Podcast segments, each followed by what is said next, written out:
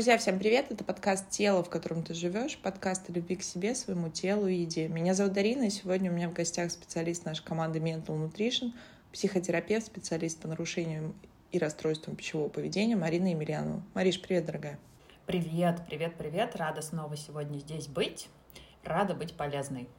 Друзья, сразу предупреждаю, спойлер, поскольку вы у меня очень нежные натуры и всегда реагируете на изменения в звуке наших выпусков. Вот сегодня у нас по незапланированным причинам, собственно, есть могут быть, может быть, сторонняя шумовая завеса. Прошу понять, принять, э, любить, потому что действительно наши с тобой, Марин, свидания, они патологически редки ввиду отсутствия времени, возможности, но не желания. Поэтому действительно очень хочется, каждый раз нахожу эту возможность, друзья, потому что те темы, которые мы с тобой поднимаем, мне кажется, наиболее актуальны, наиболее острые, и это то, друзья, о чем вы нас спрашиваете, то, чем вы делитесь в личной, в групповой терапии. У нас сейчас начался два, начались два новых потока с Мариной Емельяновой, и зная истории, зная, ваши вопросы, наверное, тема нашего с тобой сегодняшнего выпуска родилась, ну, как будто бы очень нативно. Сегодня мне хотелось бы поговорить с тобой на тему того,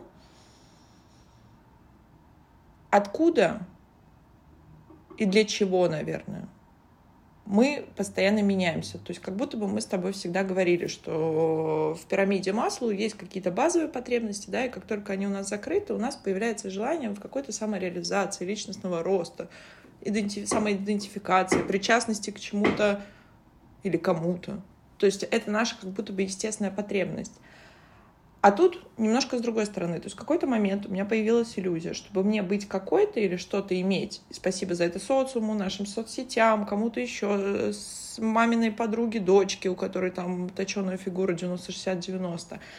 У нас есть некая фантазия, друзья, фантазия здесь ключевое слово, что чтобы мне иметь что-то, что я хочу, я должна определенным образом этому соответствовать. И прежде всего внешне. И вот очень часто, особенно на групповой терапии, особенно то, чем делятся выбирают делиться наши участники, часто проскакивает запрос, что не знаю, я располнела после беременности, или у меня произошел гормональный сбой, или я просто начала, попала в какую-то стрессовую ситуацию, начала, условно говоря, заедать. И там идет такое разочарование, что как будто бы вот на... Я вам уже давала это задание, мы с тобой давали его, Марин, на в пироге самооценки, то, как я выгляжу, то, сколько я вешу, это вот настолько главенствующая и главная роль, и как будто бы вся моя ценность тождественно равна весам, сколько я вешу, или, к примеру, как я выгляжу, или, я не знаю, какого там, какие, насколько длинные у меня ресницы, большие губы, там, я не знаю, и круглая попа. То есть, и тут возникает естественный вопрос, а для кого мы становимся лучше? Правда ли для себя? Потому что, друзья, спойлер, я не поверю, потому что теме действительно варварскими, зачастую, зачастую на животном уровне, страшными методами, которыми мы приходим к своей идеальной фигуре, к чему-то еще. Друзья, слушайте наши предыдущие выпуски. Но действительно у меня, как у специалиста, и у Марины в том числе, поднимается ну, действительно страх и огромное сопереживание, и огромное сочувствие. Потому что то, что мы делаем, то, что мы выбираем иногда делать со своим телом, не может не пугать. Вот, Марин, про что это? Давай попробуем сегодня покрутить эту тему. Для кого вообще мы становимся лучше, или это условно говоря лучше, и какую цену мы за это платим? Да, отличное введение, Дарина. И классно, что ты привязала это именно к группе, да, к историям, которые делятся девочки и ты наблюдаешь за этим всем очень детально, да, тебе важно понимать, с какими запросами приходят к нам клиенты, это ценно и для меня, да, как для сотрудника центра и для всех, кто находится внутри а, наших процессов, потому что, ну, это про твое внимание, это про твою заботу, это про твою любовь и понимание, что делать, да, для наших клиентов для того, чтобы они получали пользу и результаты.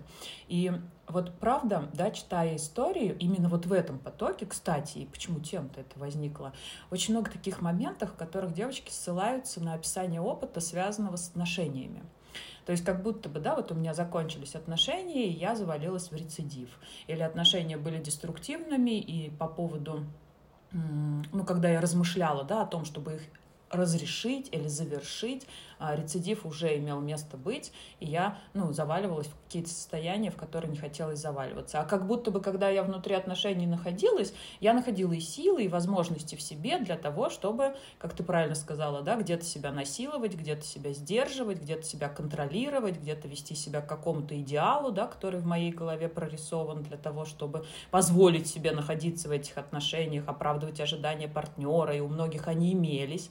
И, кстати, когда ожидания у партнера имеются в ваш адрес с точки зрения вашей фигуры, ну, во-первых, да, он отзеркаливает вам ваши претензии к себе, а во-вторых, это сразу отсылка к родительской фигуре, да, и напрямую к папе. А какие были отношения, да, у данного клиента с отцом, и почему здесь сформировалось некое представление, что внутри отношений я должна быть какой-то для своего мужчины. И, кстати, ты знаешь, сразу сейчас приходит история из сессии из моей вчерашней с девочкой, а, где ей бабушка в детстве очень часто говорила о том, что вот она такая вся никчемная, а мир весь такой идеальный, и она под этот мир да, не может а, подойти. А уж про отношения с противоположным полом ей вообще стоит забыть, потому что она неряшливая, потому что фигура у нее не очень, да, и потому что в школе она как будто бы учится недостаточно хорошо. Ну, то есть вот как будто бы да все привязывалось к тому, что для того, чтобы быть внутри отношений, тебе нужно быть идеальный, если партнер будет достойный. То есть мы с ней вышли на такую интересную связку, я вот не могу ей не поделиться, она у меня сейчас прям идет, да, грубо говоря, из меня, что как будто бы сейчас, когда ей уже около 40 лет, она вышла из предыдущих отношений, сейчас старается найти и завести новые, но ей очень хочется, что рядом с ней был достойный партнер, и она, правда, всяческим образом этому соответствует, да, и по саморазвитию, и по реализации себя, ну, то есть точно не хочется заводить кого-то ниже статусом, тем более, уйдя из предыдущих, она осознавала, что основной причиной своего ухода, да, она считает то, что партнер до нее а, не дотягивает.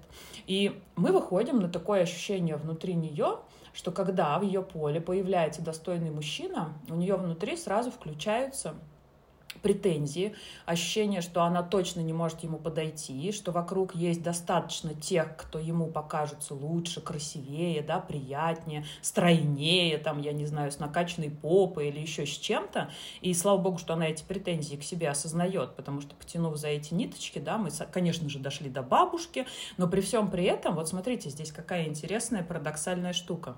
То есть она думает, что ей нужен достойный партнер – да? Когда мы понимаем, что этот достойный партнер ожидает от нее попы, как орех, груди побольше, да, губок чуть-чуть попухлее там или еще чего-то, ну и немножко постройнеть было бы неплохо, потому что вот тут подвисает, а вот тут вот, да, чего-то там некорректно.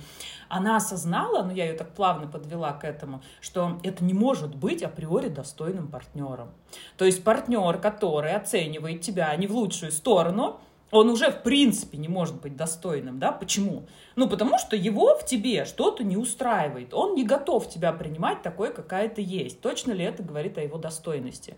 И вот благодаря этому осознанию эта связка разорвалась. И у клиента был большой инсайт, да, с точки зрения, блин, да я вообще могу на это не вестись, ну, потому что это никак не связано с моими ожиданиями от партнера. Но, возвращаясь к нашей с тобой теме, Дарин, и ее обсуждению. А, правда, а действительно ли наше с вами желание насиловать себя, издеваться над собой, делать что-то, что приводит нас к какому-то результату и к нашей идеальной картинке, правда является нашим желанием? Правда ли оно наше? Да? Или это возможность, опять-таки, каким-то образом адаптироваться под ожидание мира от нас? И вот здесь вот сразу открывается большое при большое поле для работы. Здесь сразу открывается понимание, что это все можно рассматривать с разных сторон. Там, естественно, да, все это там закладывалось в детстве, это уже миллион раз вы все понимаете, и мы неоднократно об этом говорим. Но так или иначе, вот этого вот момента осознания порой очень сильно не хватает. Порой, когда мы в этой гонке не понимаем, для чего, куда и зачем мы стремимся, мы просто забываем о себе, мы забываем, кто мы. Блин, и кстати, приходит еще один опыт Дарины с вчерашней сессии.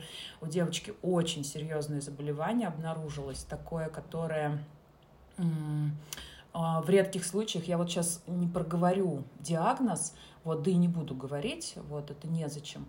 А, но, в общем-то, там прям вот такие серьезные деформации в мозге, неправильно выстроены эти центры мозговые, и там прям такой не очень хороший прогноз с точки зрения, что люди с такими диагнозами там до 40 лет не доживают, да, а у девочки этот возраст очень а, быстро приближается. У нее семья, да, у нее есть расстройство пищевого поведения, у нее есть ребенок, и вот мы с ней вчера обсуждая эту тему, ее внутреннюю пустоту после ну, этой информации, да, после этого факта, э, пришли к такому, знаете, реально пониманию. Она говорит, блин, я всю жизнь жила как белка в колесе я всю жизнь вот к чему-то стремилась. Вот это, говорит, суета. Я все а, обязанности, там, все функции старалась выполнить сама. Я никому не доверяла, я никого о помощи не просила. При всем при этом я стремилась к идеальной фигуре. Я делала все для того, чтобы нигде ничего там ни меня не триггерило, да, ни окружающих, а, чтобы а, как-то оправдать мамины ожидания от себя, вернее, отсутствие этих ожиданий и больше претензий, неверы в нее как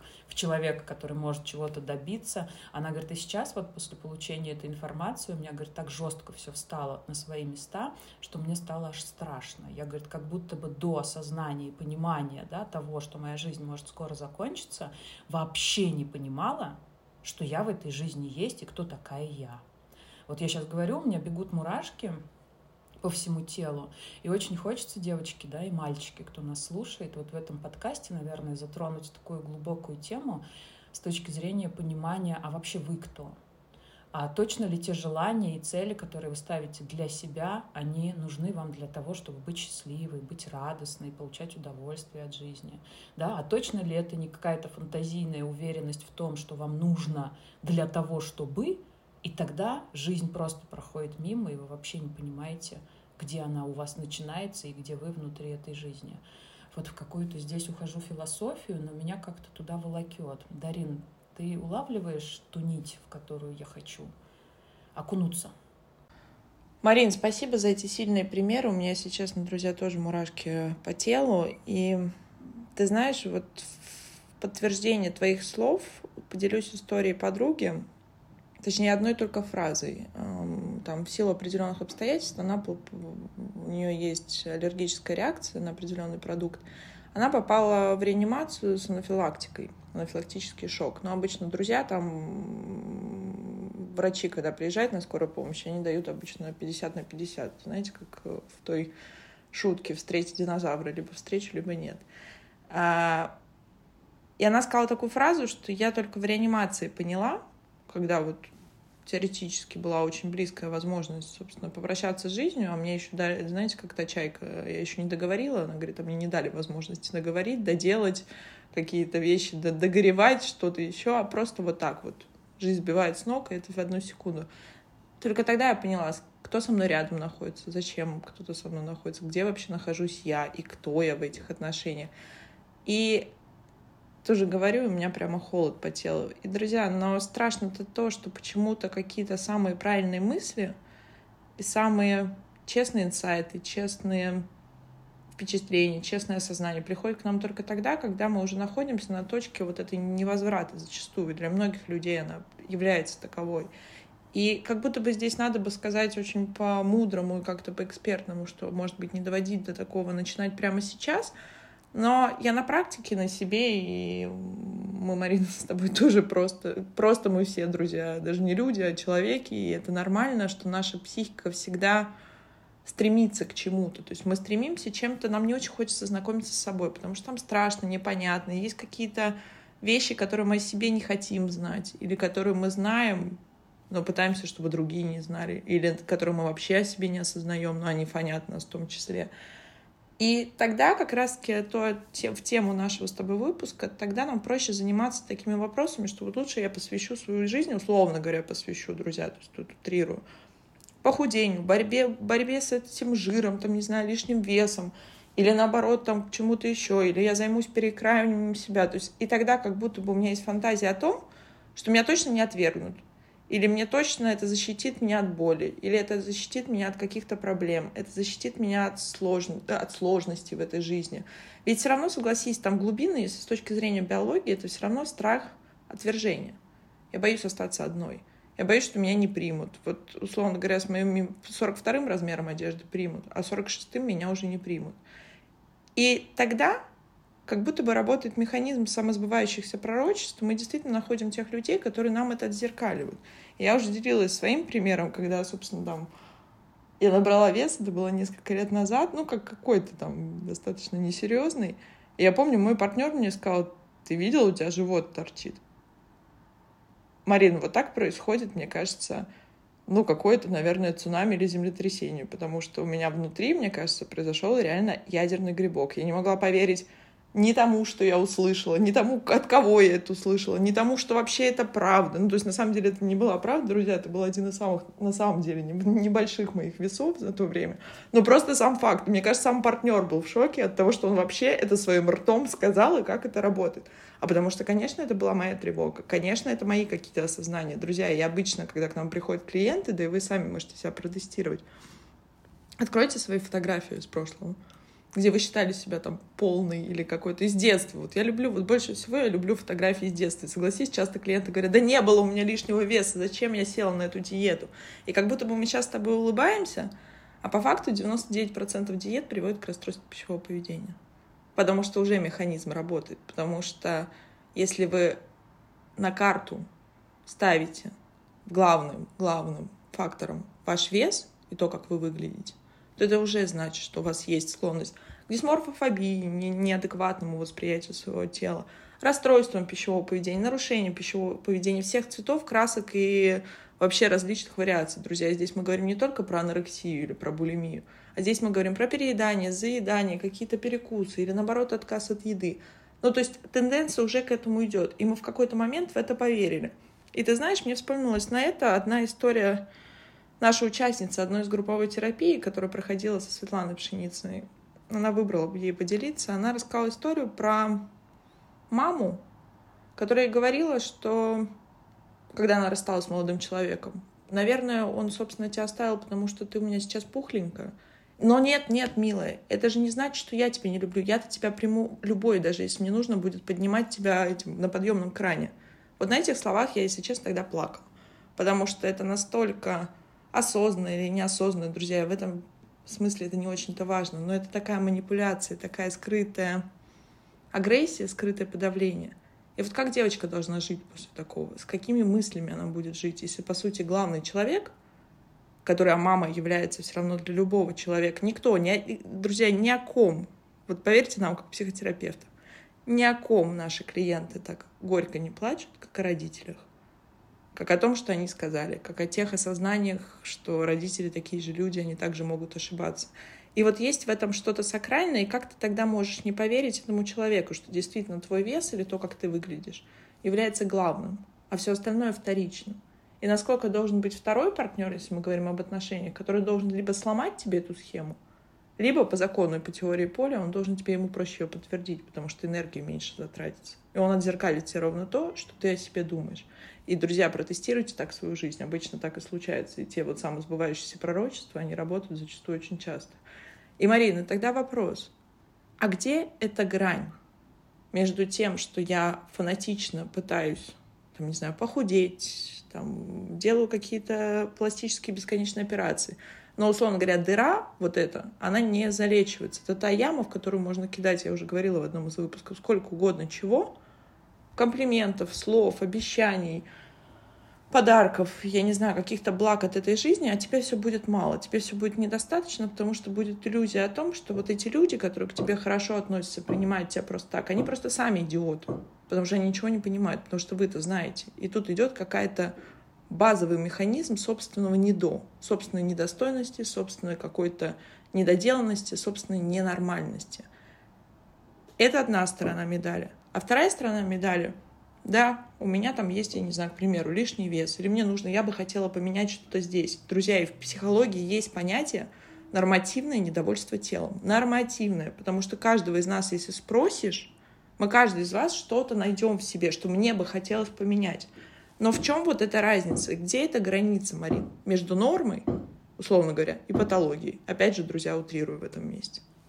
Ты знаешь, я даже вот сейчас пока ты вот про это все говорила, почувствовала прямую связь и необходимость, вот сейчас про норму, про патологию тоже скажу, да, а, как будто бы дойти до дна, да, через то же самое расстройство пищевого поведения, то есть завалиться вот в какую-то крайность, в котором это дно которое вот прям напрямую граничит, да, уже со страхом смерти и осознанием того, что остался один шаг, да, для того, чтобы я улетела в эту пропасть. Вот насколько ценным становится до этого дойти, до психики, для подсознания, да, для физиологии нашей, для личности. То есть вот ты, Дарина, этот пример приводишь, да, про подругу, я про вчерашнюю клиентку. И вообще, в принципе, таких ситуаций по жизни много, и, возможно, они встречались в жизни каждого из вас, да. Тогда, когда девочка с анорексией, например, какой какой-то момент понимает, что она просто умирает, что она просто, ну, как бы уходит медленно из этой жизни. И да, там есть моменты, которые патологически, да, не дают этим людям возможность осознавать это до конца и чувствовать, но так или иначе что-то включается внутри, либо это кто-то, да, кто выдергивает из этого, либо у них у самих что-то происходит в голове, и они делают шаг в противоположную сторону. Или с булимией, например, да, когда она тоже уже подходит к своей крайности, когда желудочно-кишечным трактом просто там уже ну, ужасные вещи происходят, да, когда этот угольный цвет лица, когда а, человек не чувствует ни себя, ни того, что происходит вокруг, а, ни того вообще, как на это правильно нужно там, я не знаю, выгодно реагировать. И просто вот в этом месте, понимаете, что все само, а, естественным образом приводит вас вот к этой грани для того, чтобы тот самый инстинктивный страх смерти да, дал возможность переоценить все то, что происходит с вами в вашей жизни и кто вы, собственно говоря, в этой жизни. Это я опять, друзья, к тому, что каждый способ, каждая наша патология физиологическая, да, или ментальная, она нужна.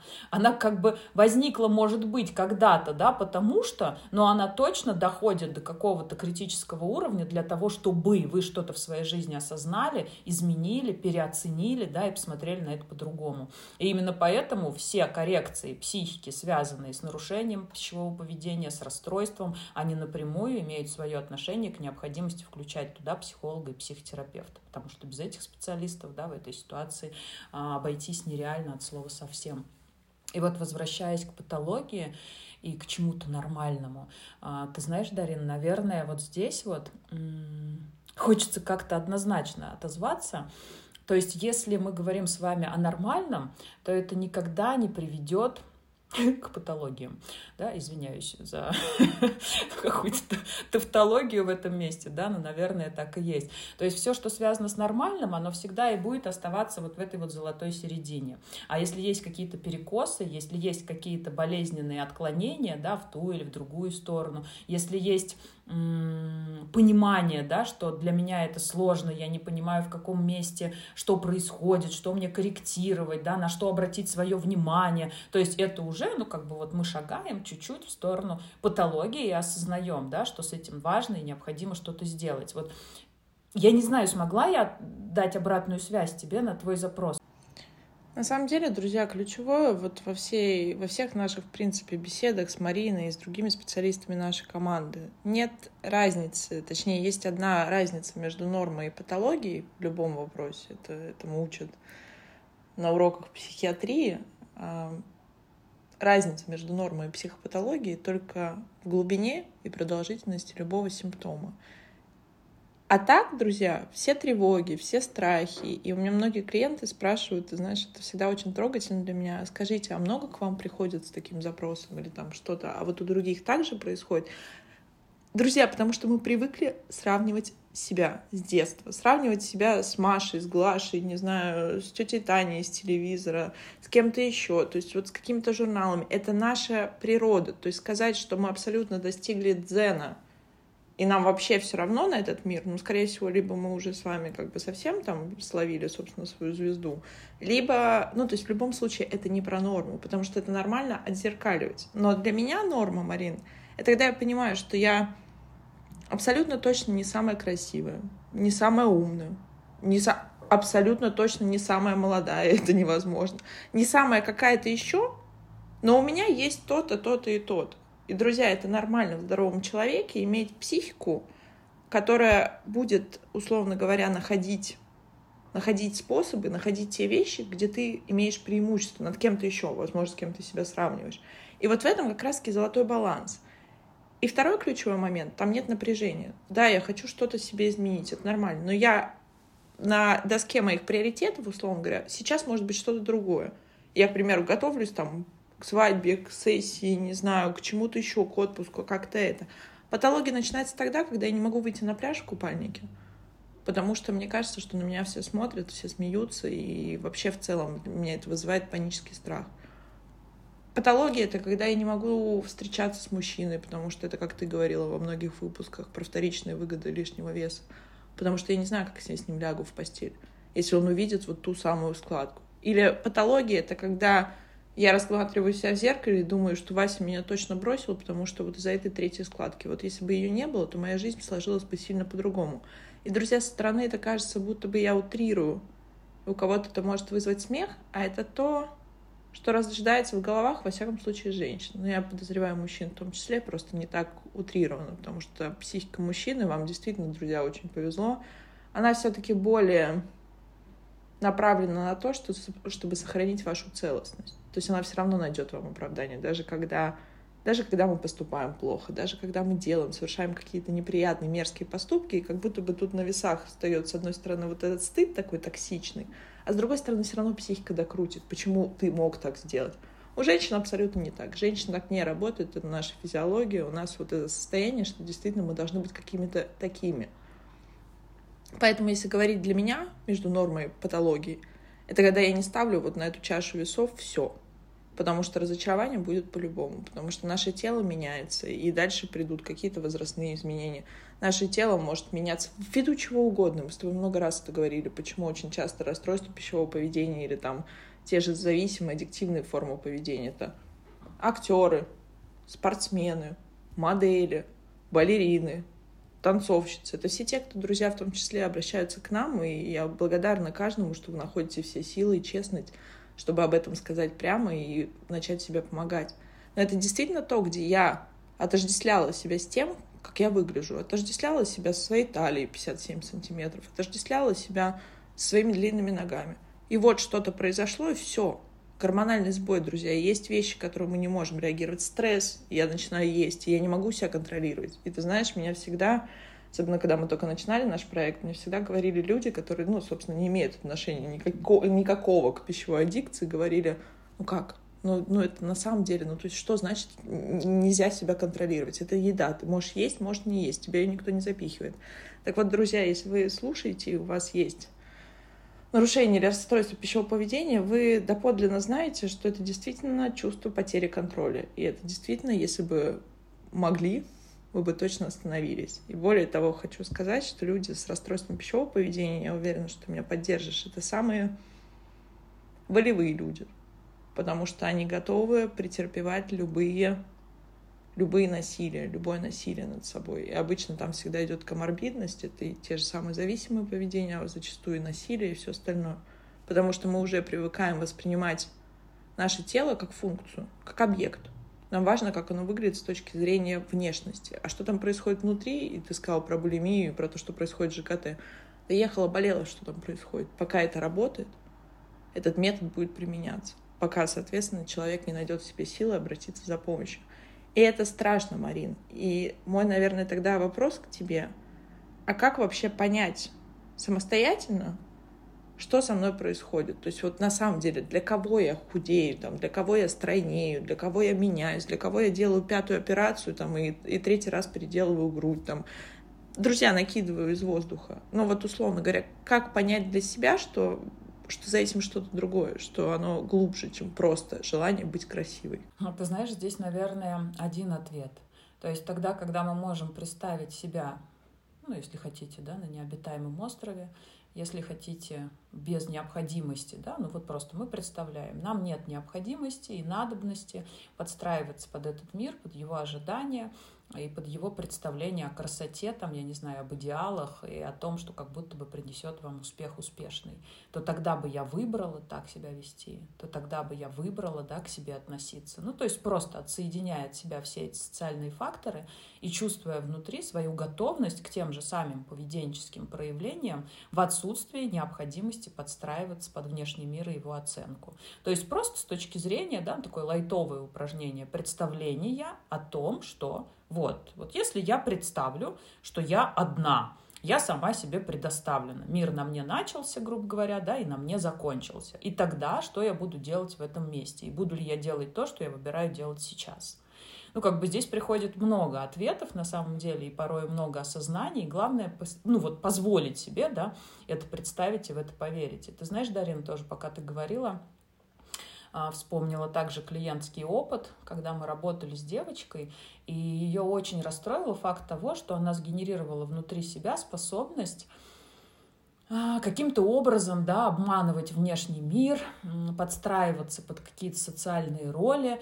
А, ей было стыдно, да, вот здесь был такой пример интересный, что ей было стыдно за своих родителей, которые не соответствовали тем, кто учился с ней в одном классе, да, в одной школе, и они были более социально устойчивы, более финансово обеспечены, чем ее родители. И как будто бы она выбирала делать вид, я сейчас объясню, к чему я веду, вот заходя, да, через этот примеры через этот опыт, вот, что она как будто бы старалась а, никого ни с кем не знакомить, не водить их к себе в гости, да, чтобы вот подростки не узнали, которые из более благополучных семей, о том, что она у нее менее благополучная. И она плакала на сессии и говорила, Марин, ну почему же я выбрала так, стыдиться своих родителей, причем у нее очень рано ушла мама, о чем она сильно сожалеет, да, недолго а, не могли прийти в себя от ее скоропостижного ухода. И ей очень совестно сейчас от того, что она тогда выбирала там, да, своих родителей стыдиться. И это я к чему? К тому, что тогда, когда мы с вами начинаем вот этот вот процесс выздоровления, когда мы с вами начинаем процесс знакомства с собой, когда мы с вами приходим к тому, что мы осознаем, что многое делаем не для себя, а для того, чтобы нас любил партнер, принимали родители, одобрял социум, да, мы в этом месте так или иначе, я все хочу всегда закруглять, да, вот эти вот острые углы. Так или иначе, когда-то выбирали делать, друзья, для того, чтобы выжить. Слышите? Но вот по-другому не смогли бы. Вот я объясняла этой девочке, я говорю, слушай, ну а вот если ты находилась в этой среде, если родители были дистантными, да, они как бы с тобой не разговаривали, они никакие тревожные темы для себя не обсуждали, для тебя, да, тебе было сложно встраиваться в тех ну, как бы в те условия, в которых ты вынуждена была находиться, учитывая определенные факторы. Какой ты в этом месте еще способ могла сформировать? То есть даже стыд, который ты выбирала испытывать в адрес родителей, да, помогал тебе находить способ от них там как-то дистанцироваться, не показывать их сверстникам или еще как-то, чтобы та среда тебя приняла. То есть мы здесь идем в зону наименьшего дискомфорта. Сам стыд за родителей, да, был нужен этой девочке для того, чтобы найти способ адаптироваться адаптироваться под ту среду, в которой она находится. То есть ей сейчас, обратите внимание, стыдно за тот стыд, который она тогда испытывала. То есть стыд на стыде и стыдом погоняет. Да? Естественно, у этой девочки расстройство пищевого поведения, естественно, там о нарушениях даже не говорим, там конкретное расстройство. Но так или иначе, вот все способы, даже те способы, которые связаны а, с нашим желанием соответствовать миру, они тоже формировались на базе желания выжить. И вот почему мы здесь приходим приходя к страху смерти, да, возвращаемся на тот уровень, в котором выбирали этот способ жить с точки зрения раз, разостождествления да, с собой. То есть мы не могли как будто бы встроиться в этот мир такими, какие мы есть. Понимаете, друзья? И это как бы про ценность невроза как такового, о которой я вам всегда говорю.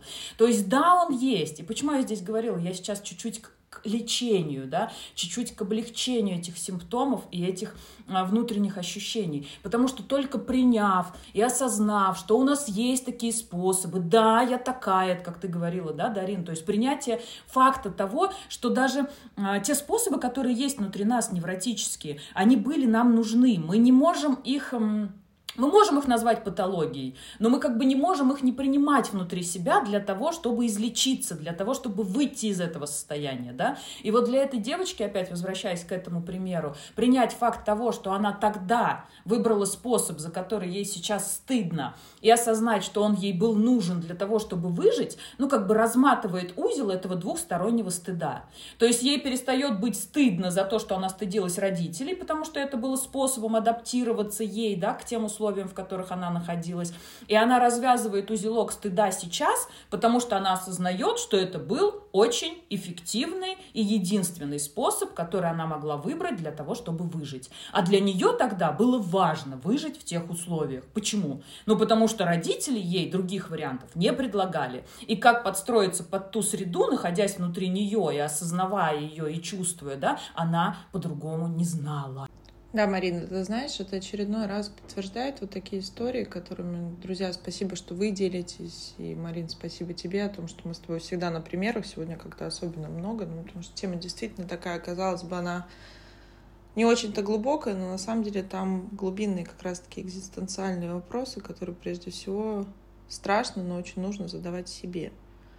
И я всегда поражаюсь нашей психике и говорю клиентам, поблагодарить ее за то, что она такая, потому что посмотри, какие странные, но жизнеутверждающие способы, чтобы адаптироваться к этому миру. А если тождественно равно, знаете, на такое, на, на простом, на, на русском, выжить, она находит. И наша задача первая, мне кажется, с чего начинается терапия любого синдрома, симптома, расстройства, и тут я говорю не только про расстройство пищевого поведения, признать, это то, что всегда говоришь ты, Марин, что это способ единственной адаптации к нашему миру, который могла выбрать психика в тот момент. По-другому мы бы не выжили. И согласитесь, вот в этот момент, когда ты себе так это объясняешь, ну, как будто бы снижается уровень тревоги, снижается уровень какого-то самобичевания. Ведь мы же всегда приходим, особенно с темой расстройства пищевого поведения. Друзья, почему никто в России, ну, глобально так массово этим не занимается? Почему, собственно, мы выбрали это направление? Ну, потому что тема расстройств пищевого поведения, она очень стыдная. То есть, казалось бы, вот тут, ведь, ведь это же видно, там, в виде лишнего веса, к примеру, там, ожирения, чего-то еще. И как будто бы это у нас ассоциируется, опять же, это наши когнитивные все искажения, социальные искажения, что это про то, что ты слабый, про то, что ты там не можешь себя взять в руки. Вот почему там одна девочка может, а другая там, условно говоря, не может. И неважно, что та девочка ест все, и она даже не думает на эту тему, просто ей позволяет метаболизм. А этой девочке не повезло выиграть такую формулу в биопсихосоциальной лотерее. Ей нужно следить.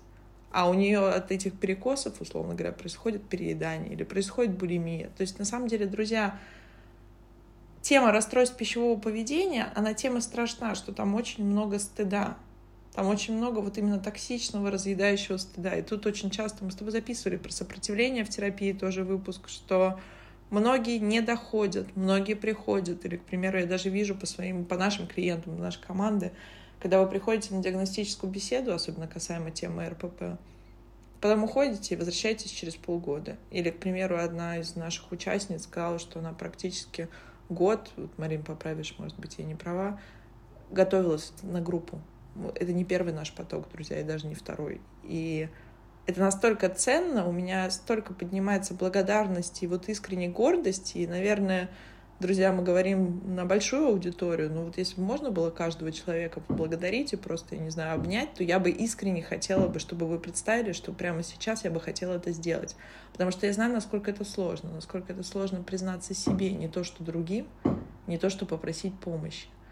И, Марин, наверное, мой последний в этом контексте вопрос, потому что мы начали все-таки с, того, с, той, с той темы с тобой, что в отношениях очень часто нас там либо какой-то там буллинг начинается, там в абьюз мы попадаем, потому что, друзья, это тоже завязано, или мы там расстаемся с молодым человеком, или мы для него худеем, или там с девушкой. Друзья, все-таки я на стороне женщин, поэтому как-то вот могу себе позволить гендерную привязку вот как-то с этой стороны выдавать.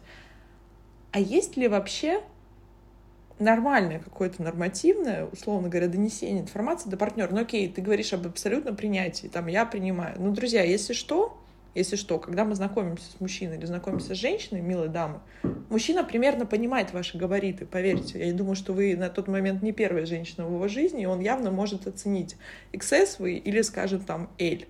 И если он, собственно, с вами общается, то, наверное, он понимает, потому что это тоже забавно, вы всегда согласись, что, собственно, вот начинать как-то общаться с мужчиной, а потом вот все, что касается там каких-то более близких отношений, тут возникает страх, ну как же он увидит то вот мою какую-то складку, я не знаю, или какую-то там мою ногу, или какую-то мою попу. Которая не идеальна. Ну, друзья, он понимает уже априори. И я еще не встречала ни одного мужчины, который вставал посреди ночи и такой выходил из постели. Мы с тобой уже, по-моему, это обсуждали. И это правда, друзья, я тут как бы немножко хочу снивелировать напряжение и какой-то страх вокруг этой темы.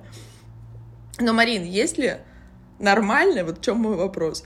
К примеру, вот я как будто бы, то есть если нас послушаешь, мы должны принимать друг друга абсолютно. Но вот абсолютно этого все равно не существует, все равно есть условности. Вот как я всегда говорю, что друз... любить можно просто так, а вот уважать, ценить и что-то еще, вот можно все-таки за что-то. Потому что это не про мужчину, женщину, это не про какие-то отношения, это про что-то человеческое, про качество. И тем самым я хочу показать, что вас уважают или там ценят, или любят не за то, что у вас попа как орех, а за какие-то другие ваши качества, за ваше проявление, за ваше проявление с собой прежде всего, с этим человеком, который рядом с вами. И все-таки, если, к примеру, я вижу, что с партнером что-то происходит, ну, не знаю, там какие-то изменения, я не должен ему об этом говорить? Или есть ли какой-то способ? То есть где вот эта норма, что мне казалось, что, знаете, абьюзер в этих отношениях я. Знаешь, это тоже очень классное резюме, потому что вот в большинстве своем, тогда, когда мы начинаем прояснять суть да, вот этого вот состояния, когда а, клиентка старается привести себя к идеальному, находясь внутри отношений, то мы выясняем там то, что это ее собственные требования к себе.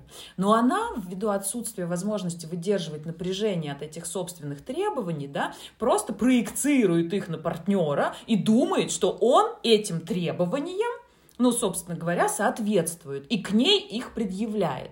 Она в каждом его жесте, в каждом его поступке, в каждом его взгляде, слове, там, какого-то э, касания до нее, да, или еще чего-то. То есть, если он в процессе объятий дотрагивается до этой складки, значит, он делает акцент на том, что она есть. Нет, у него просто туда рука легла.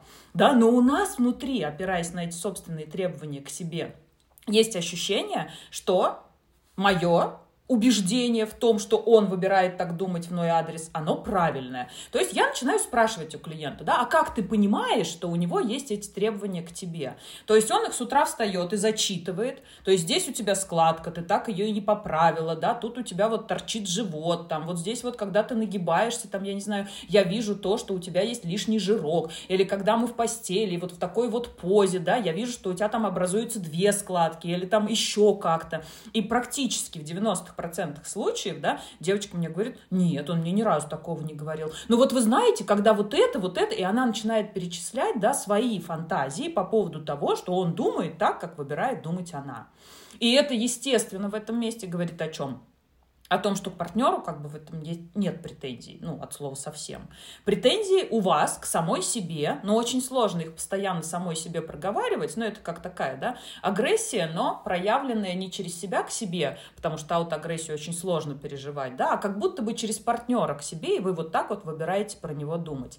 Это одна сторона. А вторая сторона, это опять-таки, да, возвращаясь к ценности, самом партнере, ну, как-то осознание того, что он достоин вас, желание находиться с ним рядом. Ну, девочки, здесь правда, да, но если вдруг партнер выбирает делать вам замечания по поводу вашего внешнего вида, если он э, всяческим образом транслирует вас, что вы недостаточно хороши для того, чтобы рядом с ним находиться, ну, как бы здесь мы уже уходим в абьюз, да, и очень много информации и литературы есть по этому поводу, и мы очень много про это говорим, но тогда стоит задуматься, а точно ли вам нужен такой партнер или задать себе другой вопрос. Если да, для чего он мне нужен? Чтобы он меня стимулировал на какие-то подвиги, чтобы он стремился сделать так, чтобы я соответствовала идеалу. Да? То есть это тогда мы какую-то а родительскую фигуру рядом с собой держим да, и смещаем на нее проекцию внутреннего критика. Опять же, возвращаясь к тому, что если мы долбим себя сами, то долго это делать ну, как-то сложно, а, муторно и не всегда приятно. Поэтому пусть здесь рядом со мной появится абьюзер, на которого я буду смещать свои внутренние проекции, а он будет способствовать тому, что я буду чувствовать себя более хорошо, а, нежели чем его не будет рядом. Блин, если честно, супер. И Друзья, наверное, да, особенно под конец эта информация сейчас понравилась немногим, потому что это что-то очень про возврат ответственности, это что-то про такое, как будто бы мне, то есть больше нет никого, на кого я могу это скинуть. И это тоже, друзья, нормально, и мы тоже всегда стремимся. Наш мозг вообще не любит лишнюю энергию тратить, и напрягаться он вообще не любит. Именно поэтому мы любим быстрые отношения, быстрые углеводы, и чтобы у нас все было быстро, быстро, быстро, и потому что это быстрая энергия, быстрые впечатления и быстрый кайф. И я вспомнила последнее, друзья, за финале, что действительно вот недавно обсуждали с другом, и он сказал фразу, ну, которая подтверждает то, о чем говоришь ты. Он говорит, вы, женщины, сами себе придумали стандарты мы вам тут вообще не интересны. Да, вы на нас проецируете, что это мы для вас, для чего-то еще. И даже если мы скажем, что мне не надо, то вы уже придумаете, что это ты специально говоришь так, чтобы я тут, значит, чего-то. Говорит, по факту вы наряжаетесь друг для друга. Стройнеете вы друг для друга делайте что-то друг для друга. Вы даже нами меряетесь друг с другом. Какой у кого, собственно, там партнер, мужчина, насколько дети в какой школе учатся, как они учатся, на как они играют на виолончели или на скрипке или на чем-то еще. Он говорит, это про вас. И Милые дамы, наверное, это я говорю вот именно к вам обращаюсь, потому что это все-таки про нас. Это страшно, потому что если бы мы сказали, что мы это делаем для себя, и даже в перекос, это был бы тоже предмет разговора с психотерапевтом, откуда такие завышенные требования. Но обычно, когда мы делаем что-то для себя, это ключевое без насилия и без напряжения. А тут мы делаем это для кого-то. И получается, то есть как будто бы даже если убрать тему, что мы это делаем там для партнера, для мужчины, но сам факт, что мы пытаемся в этом мире конкурировать женщина с женщиной, это тоже страшно. Потому что, к примеру, наш проект, и у меня всегда я его называла, хотя у нас, повторю, очень много мужчин, клиентов в терапии, но как-то мне не поднимается рука. Мы много с тобой обсуждали, что пора уже убирать эту тему от женщины женщине, потому что это давно уже не соответствует реакции. Ой, потому что это давно не соответствует реальности.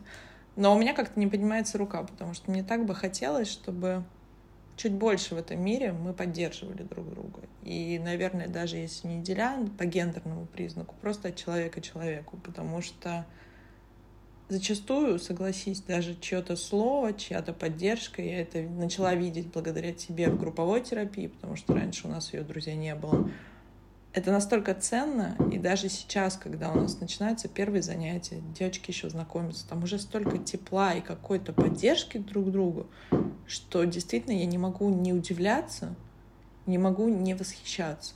И вот, друзья, наверное, с этого начинается все-таки наше бережное отношение к себе, когда мы можем разделить с кем-то что-то переживание, что-то боль. И второй момент тут просить о помощи. Это, страх, это про страх близости, это про доверие к другому человеку, про возможность показать свою уязвимость. Согласись, насколько это ценно, насколько с этого начинается вот то самое нежное, бережное отношение к себе. Друзья, на этой прекрасной ноте завершаем наш выпуск. Марин, спасибо тебе большое. Сегодня у меня в гостях был наш бессменный специалист, мой напарник во всех моих идеях, вопросах, запросах специалист нашей команды Mental Nutrition, психотерапевт, специалист по расстройствам нарушения пищевого поведения Марина Миленова. Друзья, это был подкаст «Тело, в котором ты живешь». Берегите себя. Пока-пока.